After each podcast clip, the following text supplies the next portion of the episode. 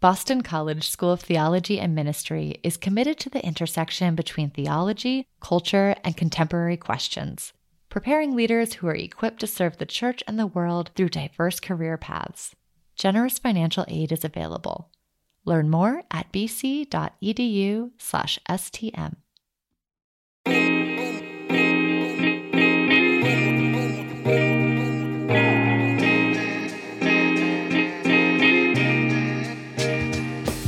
Hello, and welcome to Jesuitical, a podcast by the young, hip, and lay editors of America Media. That lay part means we aren't Jesuits, but we work with them. Join us each week for a smart Catholic take on faith, culture, and the news, often over drinks. I'm Ashley McKinless, and I'm joined by Zach Davis. It's good to be with you, Ashley. Good to be here. And I'm feeling good, celebrating three years of marriage today. Wow. So shout out to my wife more than anyone, Amanda. Uh, Aw, congratulations. Thanks, thanks. Feeling good. Got a great glass of Pinot Noir. Yes. Um, and ready to talk some theology Oh, today. yeah. We're nerding out. We are talking to Ilia Delio. She is a Franciscan sister of Washington, D.C., and a theologian specializing in the area of science and religion. And like I said, we, we geek out on both of those. She has this really fascinating theology, I guess, of evolution and what it means for, for the Catholic faith. Yeah, I, you know, going into this, I was like, and I think a lot of our listeners will relate to this, is that I was like, yeah, evolution, Catholicism, totally fine, compatible, no Mhm. problems. Uh, then we start talking a little bit with uh, Ilia, and I'm like, wait a minute. There's actually a lot of things I haven't thought through completely here. Mm-hmm. Yeah, because I think we, a lot of us grew up with this idea of God as, you know, all powerful, all knowing, all loving, but kind of static and not something that's changing. And so when you introduce the idea of an evolving God, it can shake shake your faith a little bit. Or I'm okay with um, the idea that something has evolved into me in the perfect final form. Mm. I'm less uh, familiar and comfortable with the idea that something that will, we're will might evolve into something else. Yes, and God will love that thing too. um, that that that raises some questions for me. But we should say that Ilia, uh, yes, she's working on the cutting edge of theology, but she is also a faithful Catholic. She has dedicated her life to the church. She is a vowed religious, and she doesn't she doesn't see herself as as you know challenging the church or challenging the faith of you know people who read her theology, but very much taking seriously what's happening in our world right now. You know, technology is destabilizing for all of us, and so it's not surprising that theology is going to be too. Sometimes these are conversations that are hard, and you want to like uh, lean away from. But we're going to try to uh, lean into those today. So uh, get ready. Your brain might hurt after this. But first, we have Signs of the Times, the part of our show where we sift through the Catholic news of the week so you don't have to. What are we talking about this week, Zach? well, we're talking over Pinot Noir. Oh. Yes. How dare you skip that? Um, this is what Ilia recommended this week, and so we were happy to. I was happy to go pick some up because, in my mind, this is like the perfect fall wine. And you said, I'll take your word for yeah, it. you, I said this to you earlier, and you were skeptical. I Um, was just like, is there ever not a time for Pinot Noir? That's that's a very good point. However, I think it's like a nice transition between like zippy, acidic summer wine, white wines, and you know, winters for heavy Cabernet Sauvignons, Mhm. Merlots, and this is sort of a light red, so a nice like transition wine. I All think right. It- perhaps an evolutionary wine, if you will. All right. Cheers. Cheers. And now it's time for Signs of the Times. So, what are we talking about, Zach? So uh, this week, I know it's been on all of your calendars, um, was the 60th anniversary of the opening of Vatican II.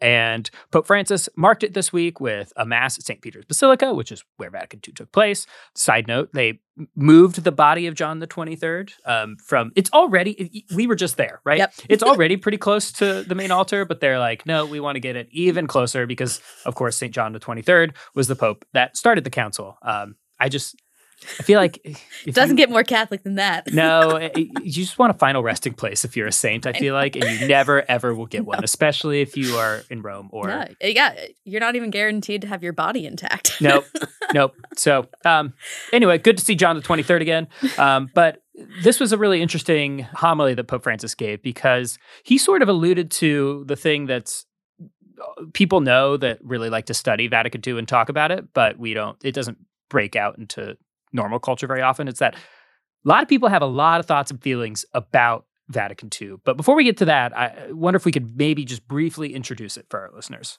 Yeah. Okay. So this started It was convened in 1962. It lasted for four years, brought together thousands of bishops from around the world, theological advisors, um, even people from different Christian faith traditions uh, to talk about the state of the church, adapt to the modern modern world. So basically, since the Protestant Reformation and then the French Revolution, the church was very much in a defensive crouch. It, you know, it saw modernity as a threat, and it needed to keep um, a tight lock on democracy. Bad. Yeah, yeah. religious liberty bad. um, but then John the Twenty Third convened this council, which shocked the entire church. He was he was older when he was elected pope, and he was seen as kind of a transitional figure. And he ca- uh, calls this major ecumenical council um, that he said was quote meant to open the windows of the church, um, so let fresh air in um, and update the church for the modern age. Vatican II is unique in the sense that it's not really started to define any doctrines necessarily or fight any heresies the way that you know some ones in the past had been. But as you mentioned, like the world is changing rapidly in 1960. Um, we're coming out of World War II, the Holocaust. Um, there's a lot of stuff on the horizon. What is what is the church going to be in this new world? Um, so that's sort of setting the stage a little bit. Going back to what Pope Francis said at Mass, he really wanted to warn us against uh, arguing about it a little too much. Yeah, so there very much is a a split over how people see the council and interpret what the council was really trying to do it. And and in his homily, Pope Francis he he calls out both sides. He he calls out a progressivism that's um, you know too worldly, just tries to adapt and accept everything the modern age brings, and to and he calls out a traditionalism that is backward looking and sees the past as this ideal time, and that Vatican II was a a break from that, and we need to get back to the pre-conciliar church. Yes. So building off of that homily, uh, Ross Douthat published it in a national newspaper this week, uh, former guest on the show. Um, the headline was How Catholics Became Prisoners of Vatican II, um, which caused a lot of debate online. I would say people argued even more than they used to. Um, and I want to draw out some of the the live questions that are sort of, I don't know, still standing in, in the wake of the council. Did the council cause the you know, massive exodus from the priesthood, from religious mm-hmm. life, from Sunday mass attendance, right? That all took a huge dip um, in the Western Church, and the Western Church had a lot of influence in this council. Did that cause all of that uh, sort of decline in population and, and, and, growth? Or, or was that inevitable? And yeah, did Vatican- I mean, you look at you look at non-Catholic Christian denominations that did not have Vatican II, and they have faced the exact same uh, yeah, decline. Absolutely. Um, was the, were the were the changes in the liturgy effective right you know we we've talked about it on this podcast people still love to talk about the Latin Mass and whether what what are its uh, upsides and downsides. They also like to talk about the I would consider them liturgical abuses that happened in the wake of the council, where you were, um, you know, changing up the words of the Mass, bringing in music that did not exactly uh, lift up your hearts and mind to the sacred, in my opinion. yeah, play, playing the Hillbilly Thomists yeah. at mass. Um, so I, I don't know. These are all important questions, right? Yeah, I, I, mean, I still have questions. My major one actually comes from the fact that you know neither of us we've both lived after Vatican II. We have no lived experience of what the church was like before the council. And so like my my kind of questions are more like counterfactuals about like what the church would look like if Vatican II hadn't happened. Uh, you know, there are those who predict pews would be full, full. People love the Latin Mass. Um, uh, but well, those are super easy to prove. Yeah, yeah exactly. But yeah, so I, I want to know what the church would look like, and I want to know like what my own personal faith would look like if I hadn't grown up in the suburban post Vatican II church that I did. I think if you're asking these questions, it's evidence that you care mm-hmm. anyway. Um, it sounds familiar. Did you write an article I, about this? I, I, did. I was just going to plug it. So thank you. Um, so I wrote a piece in America this week. Uh, it was called uh, Did Vatican II Fail? Are we allowed to ask the question? Uh, I, I, get into that a little bit more. I try to respond to um, both Ross Douthat's article and some of the people that were really, really upset with it mm-hmm. on twitter.com. Um, so we'll be sure to link to that in the show notes. If you have questions about Vatican II, uh, maybe you don't, but maybe you have some burning questions, especially after this discussion. Um, we want to hear about them. Please hit us up on our Patreon page, on our Facebook group, and on our Twitter feed. All of that is linked in the show notes. And now, Stick around for our conversation with Sister Ilia Delio.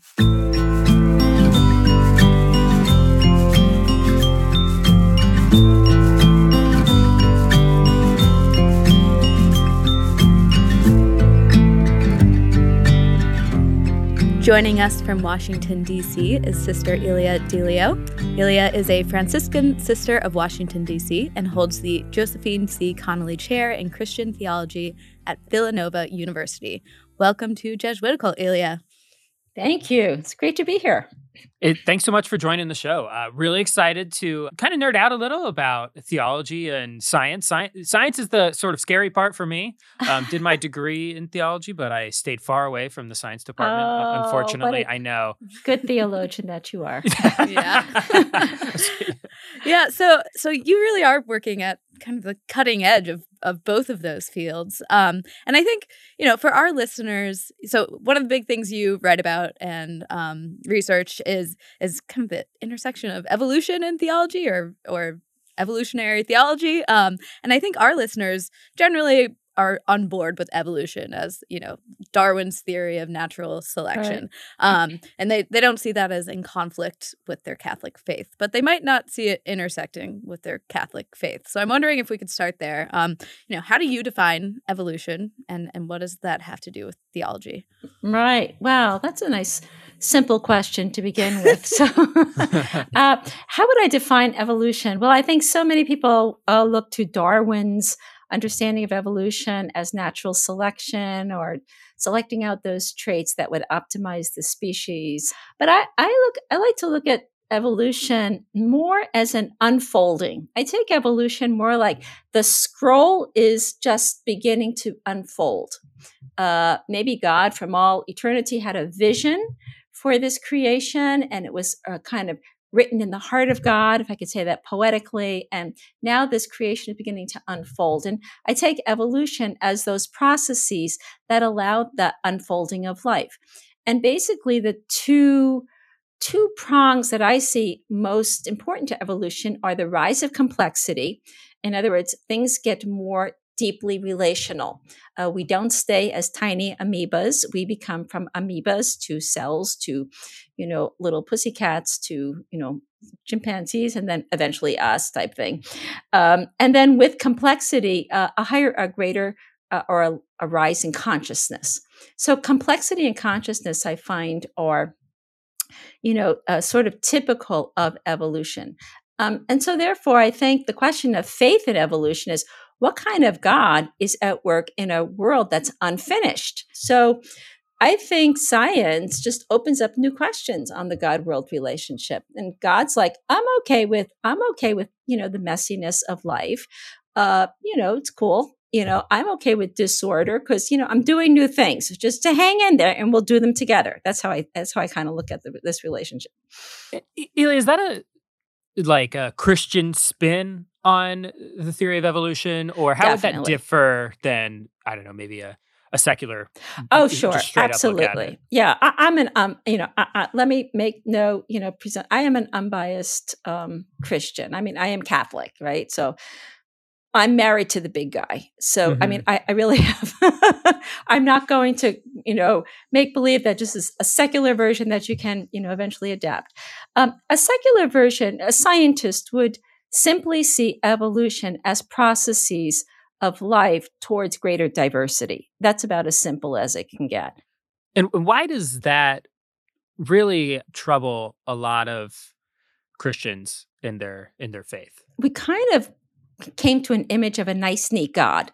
You know, a God who created everything in 6 days and then took a little Sabbath on the seventh. Uh, you know, a God who is the orderer, who knows everything. You know, in wisdom, God has ordered everything. And evolution is going, well, doesn't look that orderly to me. You know, like, is this the same God we're talking about? So I think evolution could cause a wrench in a static God. If your notion of God is static and fixed, um, a God who's all powerful, all knowing. Uh, I got it under control. So, you know, it kind of doesn't make sense, right? What kind of God, if you have it all under control, would, you know, be the God of a world that has uh, five great extinctions, cataclysmic events with a lot of death and suffering, you know, and then here we are, ta-da. And, and so there, I think evolution just causes us to pause on our God dial, you know, and say, well, what, what exactly is our understanding? What, what kind of God is the God of of the Old Testament and the New mm. Testament.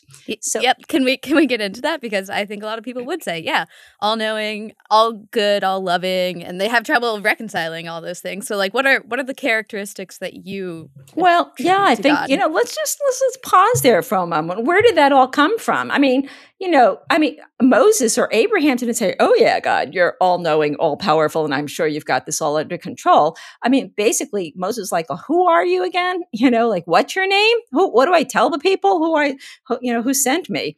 So we find in the Old Testament a deeply relational God. Uh, more than anything else. In fact, Abraham Heschel uh, spoke of God, the great, you know, um, uh, Jewish scholar said God is the most moved mover, not the unmoved mover. Mm. So well, his so his answer to or God's answer to Moses was, "I am that I am," which I, don't know. That was really a clear answer, a, wasn't it? yeah, I'm not sure what that means, but I don't know how you get all. Oh, sure, I am sent me. Yeah. Uh, well, you know, right. So basically, you know, we brought scripture together with Greek philosophy. And I think a lot of our understanding of God it has nothing to do with Moses or Abraham, but it has a lot to do with Aristotle and Plato. So, you know, who, who really did not know Abraham and Moses, by the way. So, you know, Greek philosophers are, you know, they're prior to scripture, but they're imported to understand scripture. And so I think a lot of our understanding of God begins to emerge in the Middle Ages and then takes shape after the Middle Ages in modernity as science emerges and all that kind of stuff, you know. So the omnipotent, the unchanging God, all that, all that stuff is, I think, more, more modern than ancient. The ancients had a much more, uh, had a sense of God who is a more of a living God, a God who is really in relationship with us, a, a God who gets angry, you know, who gets upset, but then says, okay, you know, come back to me with all your heart. I'm still here for you.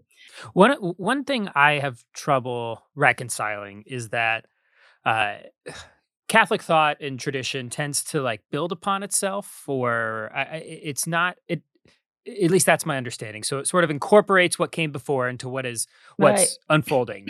And scientific thought tend to work in sort of paradigm shifts where you have you discover this one thing and it causes you to rethink all of your priors and you have to like sort of build up from from scratch those two ways of thinking about the world seem irreconcilable to me and hmm. so i'm wondering how you think about what the answer for catholic thought and catholic theology is um, that has to take into account all of these traditional metaphysics and ways of thinking about God into incorporating like discoveries from paradigmatic shifts in the way we understand things like matter and substance. Right.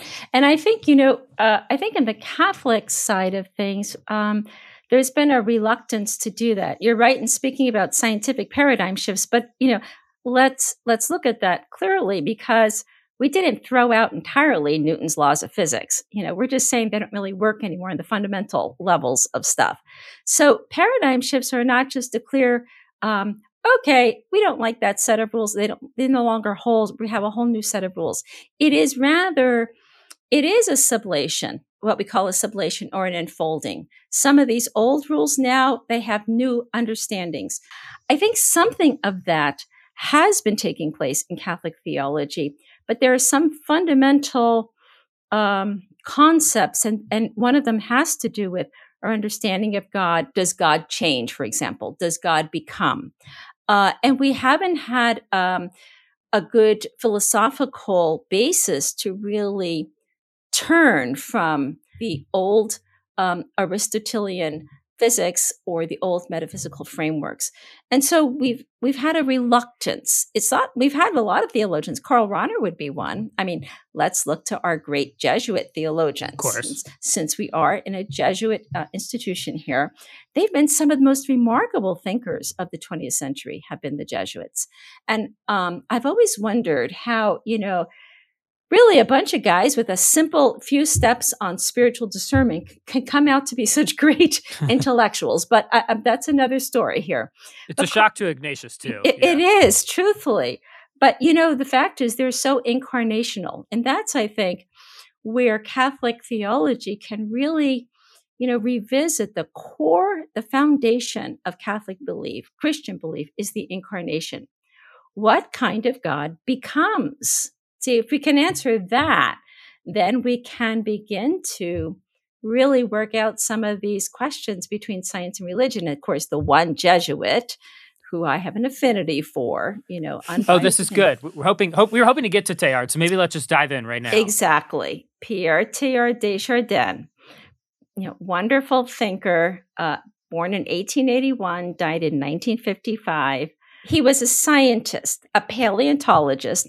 His um, expertise was in the Eocene era, 56 million years ago, and his day job was digging up old bones. I mean, that's literally what he did, you know, to try to piece together um, how the human emerged through this process that we know as evolution.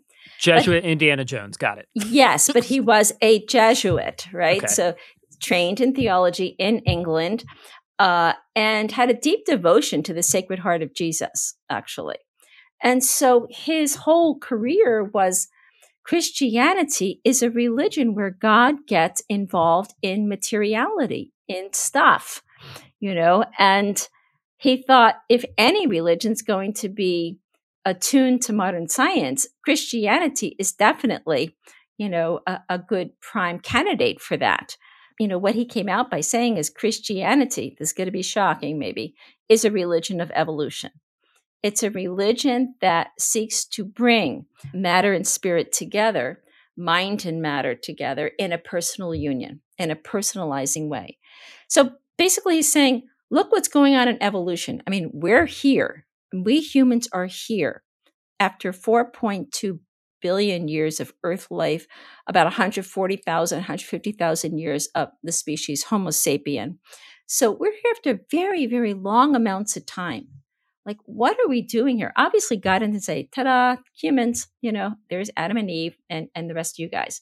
It just doesn't work that God's not a magician, right? And so there's something about the way this slow process of life that unfolds towards greater complexity, greater consciousness is something beautiful about it because it gives us hope. It's a theology of hope that the future is always before us, that no matter how bad things get and how much destruction, God is a power of love that is, in a sense, unquenchable, invincible love at the heart of this reality and always before it as the future towards which we're moving. So that that kind of seems to put the emphasis on the Christ in Jesus Christ, like the cosmic Christ, as our friend Richard Rohr would say. Um, what about what about Jesus? What about the person we hear in the Gospels? Uh, how does he intersect with kind of these high level ideas about evolution and yeah, sure. I mean, I think Jesus is in a sense, the paradigmatic human. He emerges out of this process. I mean, if Jesus is truly human, then, like us, Jesus emerges out of this long process of unfolding life. But there is something about Jesus that is distinct. He has a, he is Jewish, right? He's not born Catholic. Uh, his parents weren't Catholic. He is Jewish. So there's something about him that has a distinct consciousness or awareness of God's immediate presence. Um, and that's what was shocking, for one thing, to, to his surround, uh, to his disciples. You know, the reign of God is now. You know, God is, in a sense, here. Turn your hearts, turn your minds. God is doing new things. And what I love about Jesus of history is that he's sort of a trickster. He destabilizes everything, you know, because he's so novel in his, you know, he's bringing women into the scene. He's reaching out to Gentiles. He's he's going out to places that you know would be considered unclean or you know you just don't do that on sunday you just don't eat you know eat for wherever you want on sundays so um, i think J- jesus tells us the type of god this is a god who is radical in love you know he says to us this is what the human person has the capacity for we have the capacity to become more in relation to god to become something incredible for this planet. We have the capacity to help create a new community of life. But it's going to cost you, you know, like your life. mm-hmm. You know, if um evolution is like determined by things getting more complex, organisms getting more complex. Um, a Christian reading of it is we're also moving towards like one or like an omega point or towards unity, right? I guess a place I trip up is it feels very, it feels a bit deterministic in that like the scroll is as you said the scroll is being unwritten right. there's a part of me that's like well if the scroll's already written am i just along for this ride and right. Is it deterministic? You use the right word. Yeah. Is it uh deterministic? That's a that's an excellent question really and it's a question many scientists debate. Um, uh, recently, the evolutionary biologist David Sloan Wilson has revisited the question of direction evolution. Does evolution have direction? That's the question. Um, and then direction toward what would be the second part of that question. And is there an obvious Christian answer to that, which is yes and God? Well, I think if we take the New Testament and the resurrection um, and the eschatological hope of, of, for Christian life, we'd have to say, well, yes, there is a direction. We do look towards something. We're not just here willy nilly, like, okay, whatever happens, happens, you know, or we're not, you know, we're not nihilistic. We're not, it's all going to be destroyed. Uh, we're not just simply that, well, you know, the righteous will be saved and all the, all the rest of the, you know, unrighteous will be lost to damnation or whatever. So there is something that hopeful. And that's why Christianity has a message of hope. There's something that is yet to be attained or to be lived into. And Teilhard, it was about that. We're, we're about living into something that's more than ourselves, but that's part of ourselves. And so we participate. We really are part of what this unfolding body of Christ uh, is. We could be talking here in terms of the mystical body of Christ, if we want to use that language. That's more to the tradition. It's the same idea. That's not an abstract concept. The mystical body of Christ is the real reality of transformed minds and hearts in the love of God to become something more than what we are, that we can really begin to live a shared planetary life. And so is are are we you know is this deterministic? Well obviously god has not really revealed because does god even know what the vision you know he, god has a vision. Like i have a vision too. I'm eventually going to complete a book. Will i know what this book will look like at the end? No. And i think god does not quite entirely know the outcome of how this vision will be realized because i think that outcome depends on us. We're not just you know, innocent bystanders, or we're not just passive spectators um, on this planet. We're like, it doesn't matter. Like people have said to me, well, it doesn't really matter what I think or what I do. I'm like, oh, it matters for the entire planet. It matters for all eternity what you think and what you do. So we make a difference to God's vision. That's really what I want to say. Well, and you and you you just casually tossed in, you know, God doesn't know. Uh, yeah. Which, so God I, is changing and God doesn't know. Yes. How about that? Happening. Oh my God. That's kind of scary, isn't yeah. it?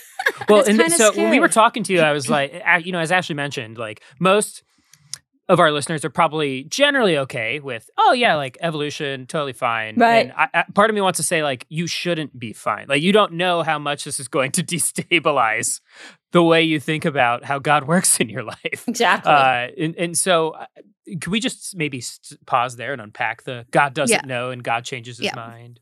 I think God knows in the sense of potentials. God ha- knows all the fields. If we were to speak of all possibilities as fields of potentials, God would know all those potentials. But God doesn't really know the actuality of how those potentials will be realized in creation because God is really in relationship with us. We make a difference to God's life. And I think that's what incarnation is about as well. I mean, Jesus, um, you know, that that life, death, and resurrection of Jesus is a new, you might say, an expansion of God's life in a new way.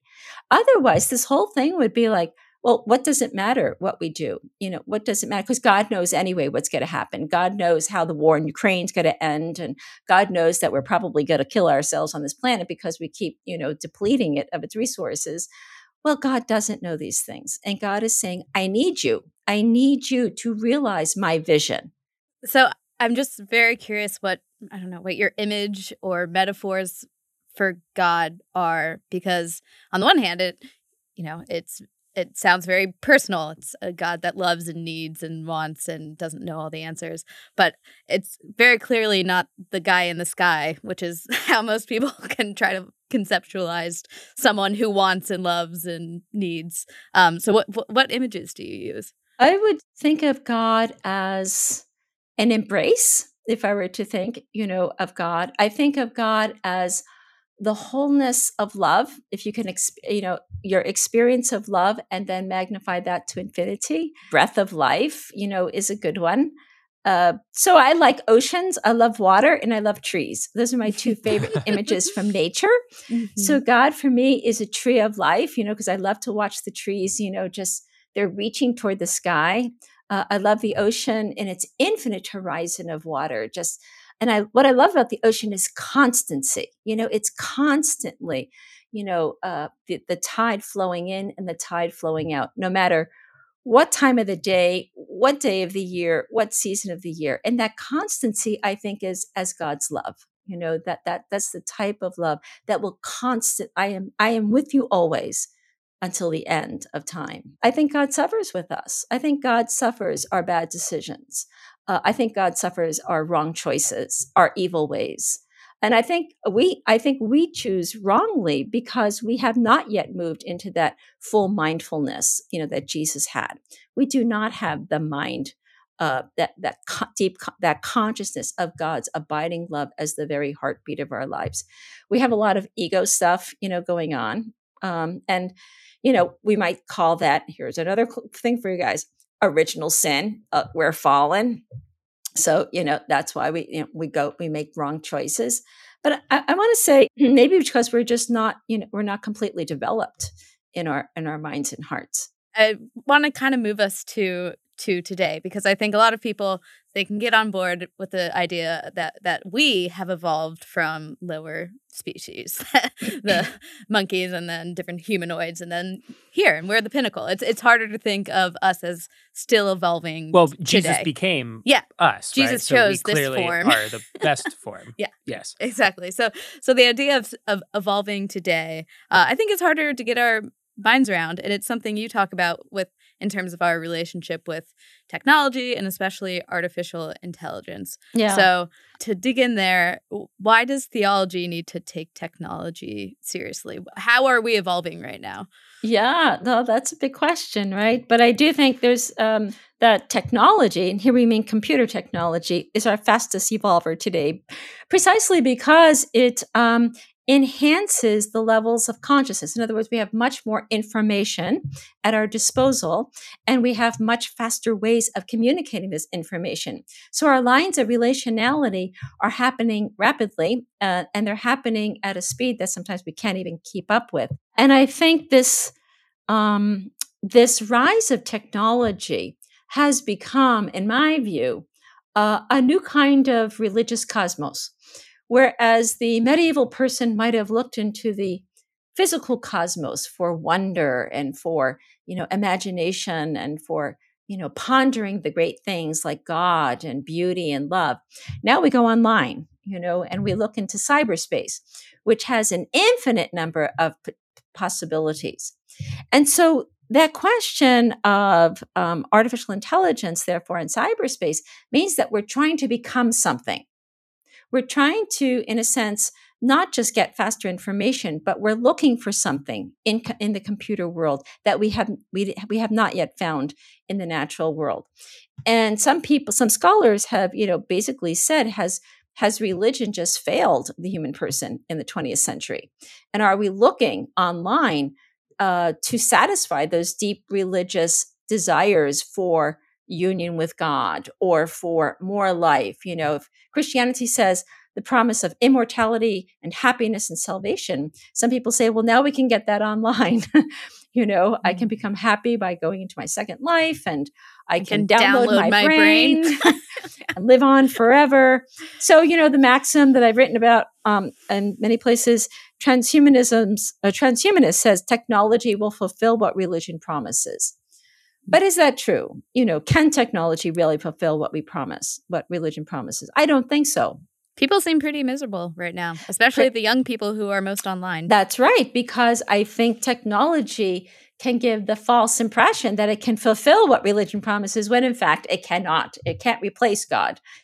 Technology is not bad or good in itself. The only moral value technology has are the values we assign to technology.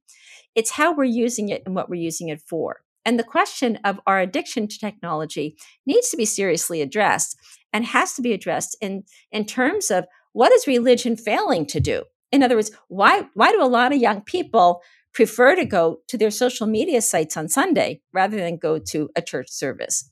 what is it that you know that's luring alluring or pulling people into that cyberspace that that's not taking place um, in in real churches or you know institutional religion. Those are the questions i think we really have to deal more uh, deeply with and i'm not sure we have entirely. People are like well how can we digitize this service? You know well that's all good.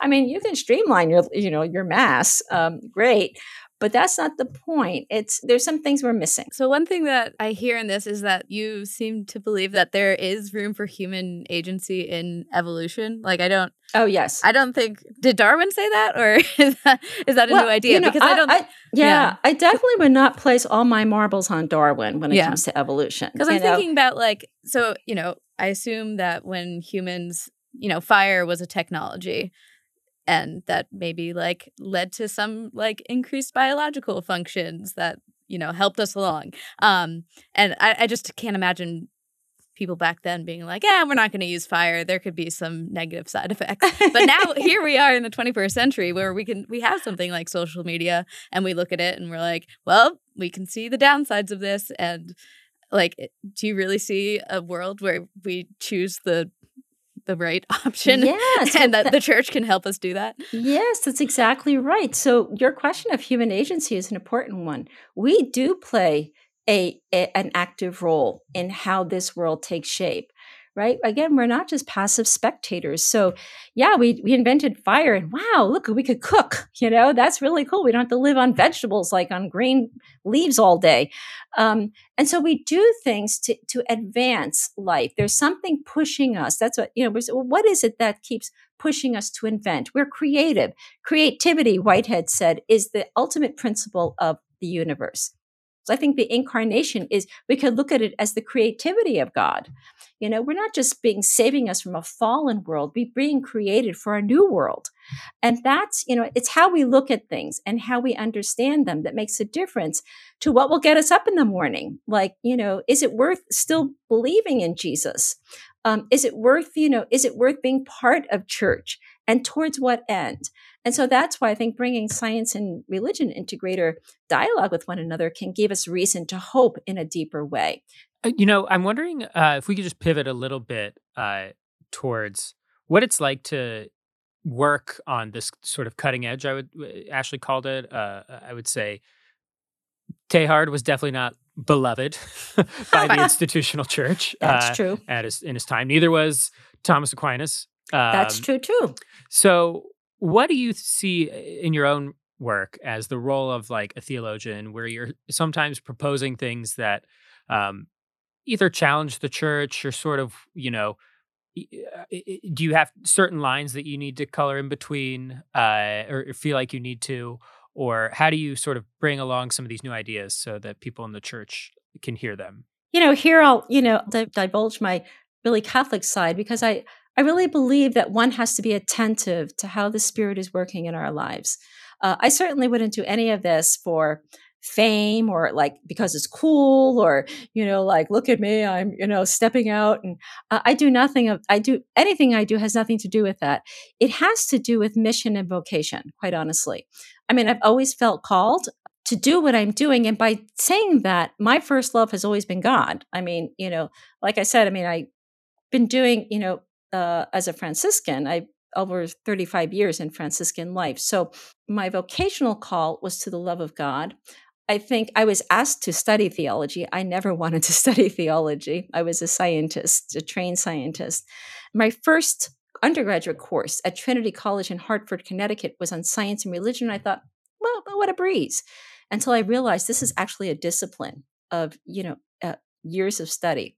So I would say to be a cutting edge theologian is how are you being asked to you know first of all to enhance faith that you believe that that religion and faith have something vital to offer to this world that this world does not run on on data alone right? That you know reducing everything to our genes our memes our neurons does not satisfy the deepest longing of the human heart and here i take augustine's you know wonderful line of the confessions you have made us for yourself o lord and our hearts are restless until they rest in you and that's the guiding principle how do we enter into that restless heart um, for me, I was trained in science and I was, you know, I'm a theologian.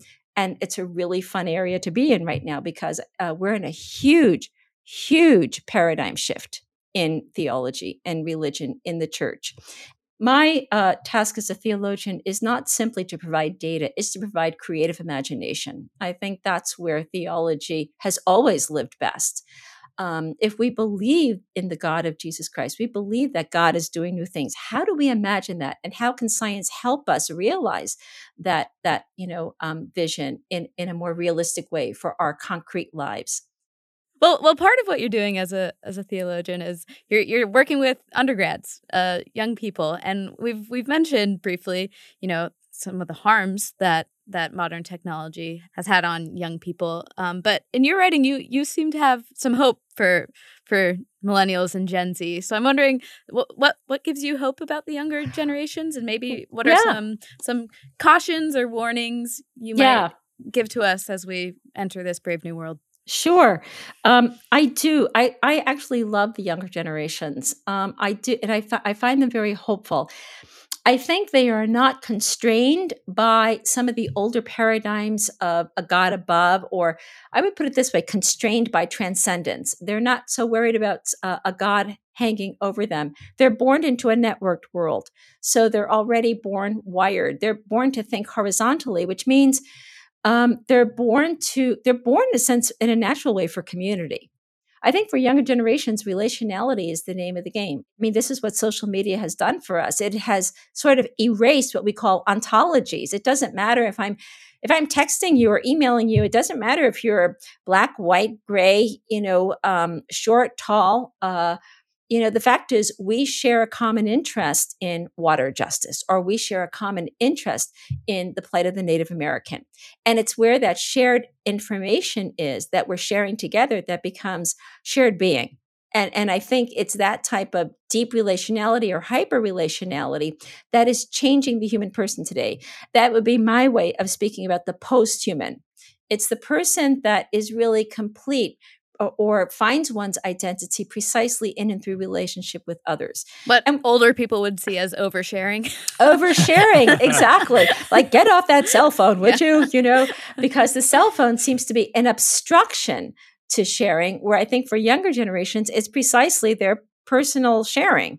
So uh, we are in an intergener. You know, I think this is one thing technology has done. It has sort of widened the intergenerational gaps of consciousness, by the way. You know, older people interpret things one way and younger people say, what's their problem? Sometimes I think the world's religions are preventing that precisely because they hold on too tightly to their metaphysical constructs, their old, um, their old systems of beliefs and and stuff. It's like let go a little bit. This is Teilhard. Let go, enter into, you know, draw from your spiritual traditions into a richness, but technology can really help bind us into a new mind and a new heart.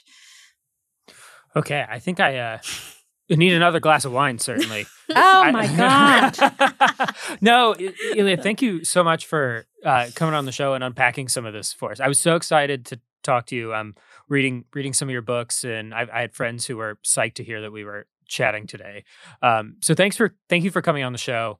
Uh, we do have one final question for you, which uh, we ask all our guests, and that is if you could canonize one person, uh, living or not, fictional or real, Catholic or not, uh, cyborg or human, uh, who would it be and why?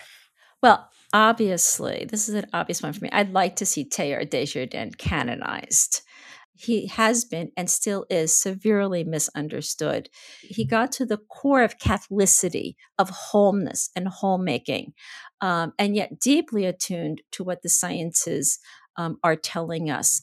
and his you know he wrote in a style that was overly poetic and flowery and used language that no one knows what the heck he was talking about but underneath all that stuff there's some there's an incredible vision of a a, a not just a credible god but a living god and where the values of the New Testament, you know, from my perspective, the values of love and compassion and peace, and, you know, what Paul writes about in the letter to the Galatians, all that comes alive. Uh, in other words, what Teilhard is saying, get involved, you know, and stuff. Um, be part of what this world is becoming. So he is my candidate for canonization. And um, the first thing is we have to get him off the index of forbidden books, and then we can move well, him up to the next he, scale of things. He's, he's, getting cited in encyclicals now. So he is. I mean, he is. I think know. he might be off the index by now. I'm gonna. You mentioned he's he's a little inaccessible. Where would you point people to read first, either him or secondary sources? Yes. Well, I think Ursula King's books are excellent um, on uh, Christ, and I have her books here on the Spirit of Fire. Uh, she's very clear. She's um, she's one of the best on the uh, summaries of Teilhard's work. I think Sister Kathy Duffy's works on Teilhard's mysticism also very good, very clearly written. Um, I think Jack Haught's books on you know a more systematic approach to Teilhard's thought. But once you get through Ursula's books and Kathy's books, then you can go to Jack's books, and then you can come to mine. Speaking of Just, your books, if people want to read, uh, if you want to give them like an intro to Ilia Delio, um, where should they start? And then maybe also you mentioned you're working on a book. I want to hear. Yeah, yeah. Me and your publisher, right? Well, you know, uh, people like the Unbearable Wholeness of Being book. All my books are connected only because every time I finish a book, I think, oh no, I didn't really say what I wanted to say, you know. So I am like, well, they're all open systems, right? Yeah. I'm definitely an open system book writer. You know, uh, every book becomes a new basin for another book. Um, I would say the emerging Christ and the unbearable wholeness people have liked and gotten something out of. I think for short, you know, insights, I think the hours of the universe are just short pieces that might whet your appetite to some of these ideas. You know, if they're just too much to take in all in one gulp, so to speak, you know, just try the hours of the universe. I have a little book called The Primacy of Love you know, really simple. It was, was, supposed to be really simple, so I made it really simple, 10,000 words. And my book right now is called The Not Yet God. Um, why revelation may not be fit. I, I, don't have a subtitle yet, but it's definitely the not yet God. Um, okay. And, and why our lives make a difference to God's life. And it really is about this mystery of Christ. I, I honestly, I don't think we have yet to really fully engage this mystery of incarnation. Uh, Ilia, thank you so much for joining us today. Thank you. It's great to be with you. Yeah, thank you, Ilia. And uh, Saint Chardin. Pray, Pray for, us. us. yes. or Yay! Yay. I get a little bit breathless. My thoughts are too big. Can I get some comfort, please? I guess I should have been honest. It breaks in my heart down, baby. I'm like a river that's overflowed. The sooner you know it, the less do we hurt.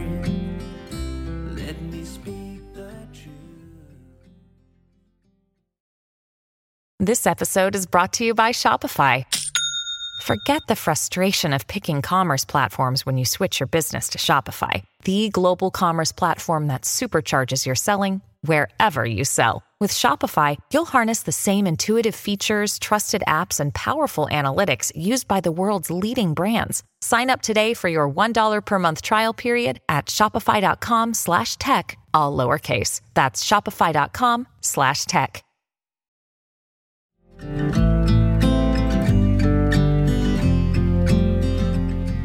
And now it's time for some housekeeping. What do we have this week, Zach? So, really exciting new project coming out of America this week. The video team, some of our colleagues, our producer, Sebastian Gomes in particular, is directed and written a brand new groundbreaking documentary called People of God How Catholic Parish Life is Changing in the United States.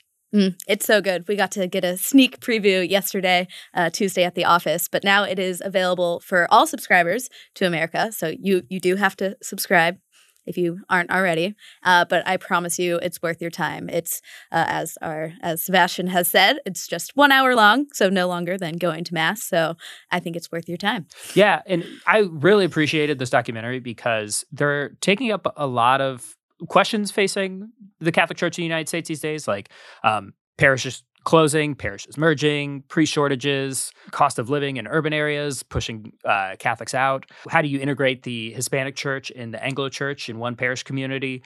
These are a lot of questions that are oftentimes detached from uh, reality when we debate them. And it takes real reporting and journalism to go get answers and hear stories. And that's exactly what the team in America did. They went to uh, four states uh, Arizona, Louisiana, Wisconsin, Massachusetts. So they're looking, trying to get a, a, a very broad portrait of what parish life is like in the United States. So stay tuned for that. But if you want to watch the film now, which you definitely do, go to americamagazine.org slash people of God. And now we have As One Friend Speaks to Another, the part of our show where we talk about where we're finding God in our lives this week. What do we have, Zach? So, want to stick with uh, what we were doing last week, which was paying attention to Pope Francis's Wednesday audiences, which right now are focusing on discernment, which, of course, is a big topic in the Christian tradition more generally, but it's particularly a contribution that the Jesuits have made to the life of the church, sort of unpacking this idea of what discernment is like and and how to do it. And so uh, last week we talked about self knowledge and how important that is for discernment. Um, and Francis mentioned this week that we're, we're so far looking at three ingredients. The first one being prayer, second one being self knowledge, which we talked about, um, and this week digging into desire. Um, and I love this because this is always sort of a, a gotcha when people are encountering Ignatian thought for the first time, which is basically that like your deepest desires and God's will for you cannot be in contradiction. Right. And that often, I think, strikes us as a, a stumbling block because in American culture, we're so often told that our desires are sinful and they're leading us down the wrong path or away from what God has planned for us. Um, and so I thought you know, Francis talks a little bit about what what desire is and how it's different from like a want. It's more existential than that, right? Like I I, I notice a lack in my life. And... Yeah, that's what really jumped out at me too. But he he talks about the actual where the word desire come from comes from. Um, and in Latin it means the lack of a star, like the lack of a lodestar, the lack of a reference point that can like point you to where you're going. And I just had never thought about desire in that way. And so I think that kind of explains why, in at least in my own mind, I thought of desire as kind of like you know selfish not something that could lead me to to god and to my fullest self. One thing i wanted to talk about here is maybe times in our lives where we thought desires were maybe not really of god or maybe there was a time when a particular desire was revealed to us for our, our own vocation. I'll start. I think given this is my like my anniversary this feels very prudent to do so. Um, but when I was in college, I had sort of an experience in prayer that was very much like I want. Uh, I, I have a lack in my life of of like fundamental passion and sort of on fireness. And I had been in I'd been in you know church for a long time. I'd been in relationships with people for uh, that were good on paper, but really not what was like calling out to me and it still felt very much like I lacked sort of an existential grounding and I remember saying to God at that point like okay if if you've put this in my heart like this sort of like I want to live for this so deeply I'll, I'll, do it wherever you want me to uh, whether it's the priesthood or whether um, it's in marriage and a lot of people wanted me to join the Jesuits there were certainly like ideas that people had about what relationships I should be in, and but none of that felt fundamentally right. And I, I still it wasn't until I sort of re-met my wife. Um, if you corner me in a bar, I'll tell you our love story. Ashley's heard it like six times. so that's a modest estimate. Yeah, yeah, yeah. So I won't, I won't bore her with it right now. But it wasn't until I met, re-met my now wife that I was like, oh, this is it. This is like the desire that um, God was calling me to and, and, and, here's the thing is that it hasn't extinguished since then and that's mm-hmm. another thing pope francis gets to is that um, it's what keeps you going and keeps you acting is mm-hmm. this fundamental desire in your life i'm thinking of um, in high school i, I felt like a, a lack of intimacy with my parents i felt and and like our relationship was like surface level and at the time it came out as like ingratitude and like just being mad um ingratitude in okay. ingratitude Got it. um okay. and like just like complaining that like you know everyone else is best friends with their parents. Like, why don't I have that kind of relationship? But deep down, it was it was this real desire to be closer with my parents, and and it took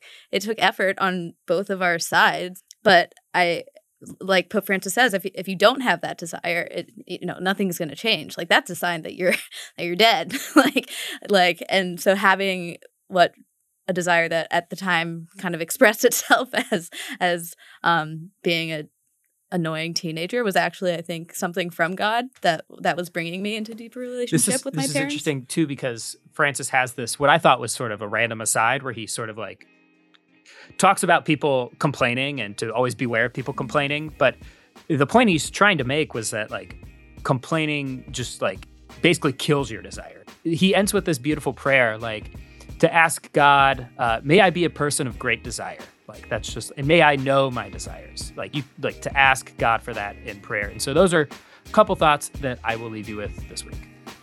All right, and I will get us out of here. Jesuitical is produced by Sebastian Gomes with production assistance from Kevin Jackson and Cristobal Spielman. Our sound engineer is Kevin Christopher Robles. Faith formation provided by Father Eric Sundrup and Pope Francis. you can follow us on Twitter at Jesuitical Show. You can find us on Facebook at facebook.com slash groups slash Jesuitical. Please subscribe wherever you get your favorite podcasts, and if you're on Apple or Spotify, leave us a review. Jesuitical is recorded in the William J. Loschert Studio at America Media in New York City. For America Media, I'm Ashley McKinless with Zach Davis. We'll see you next week.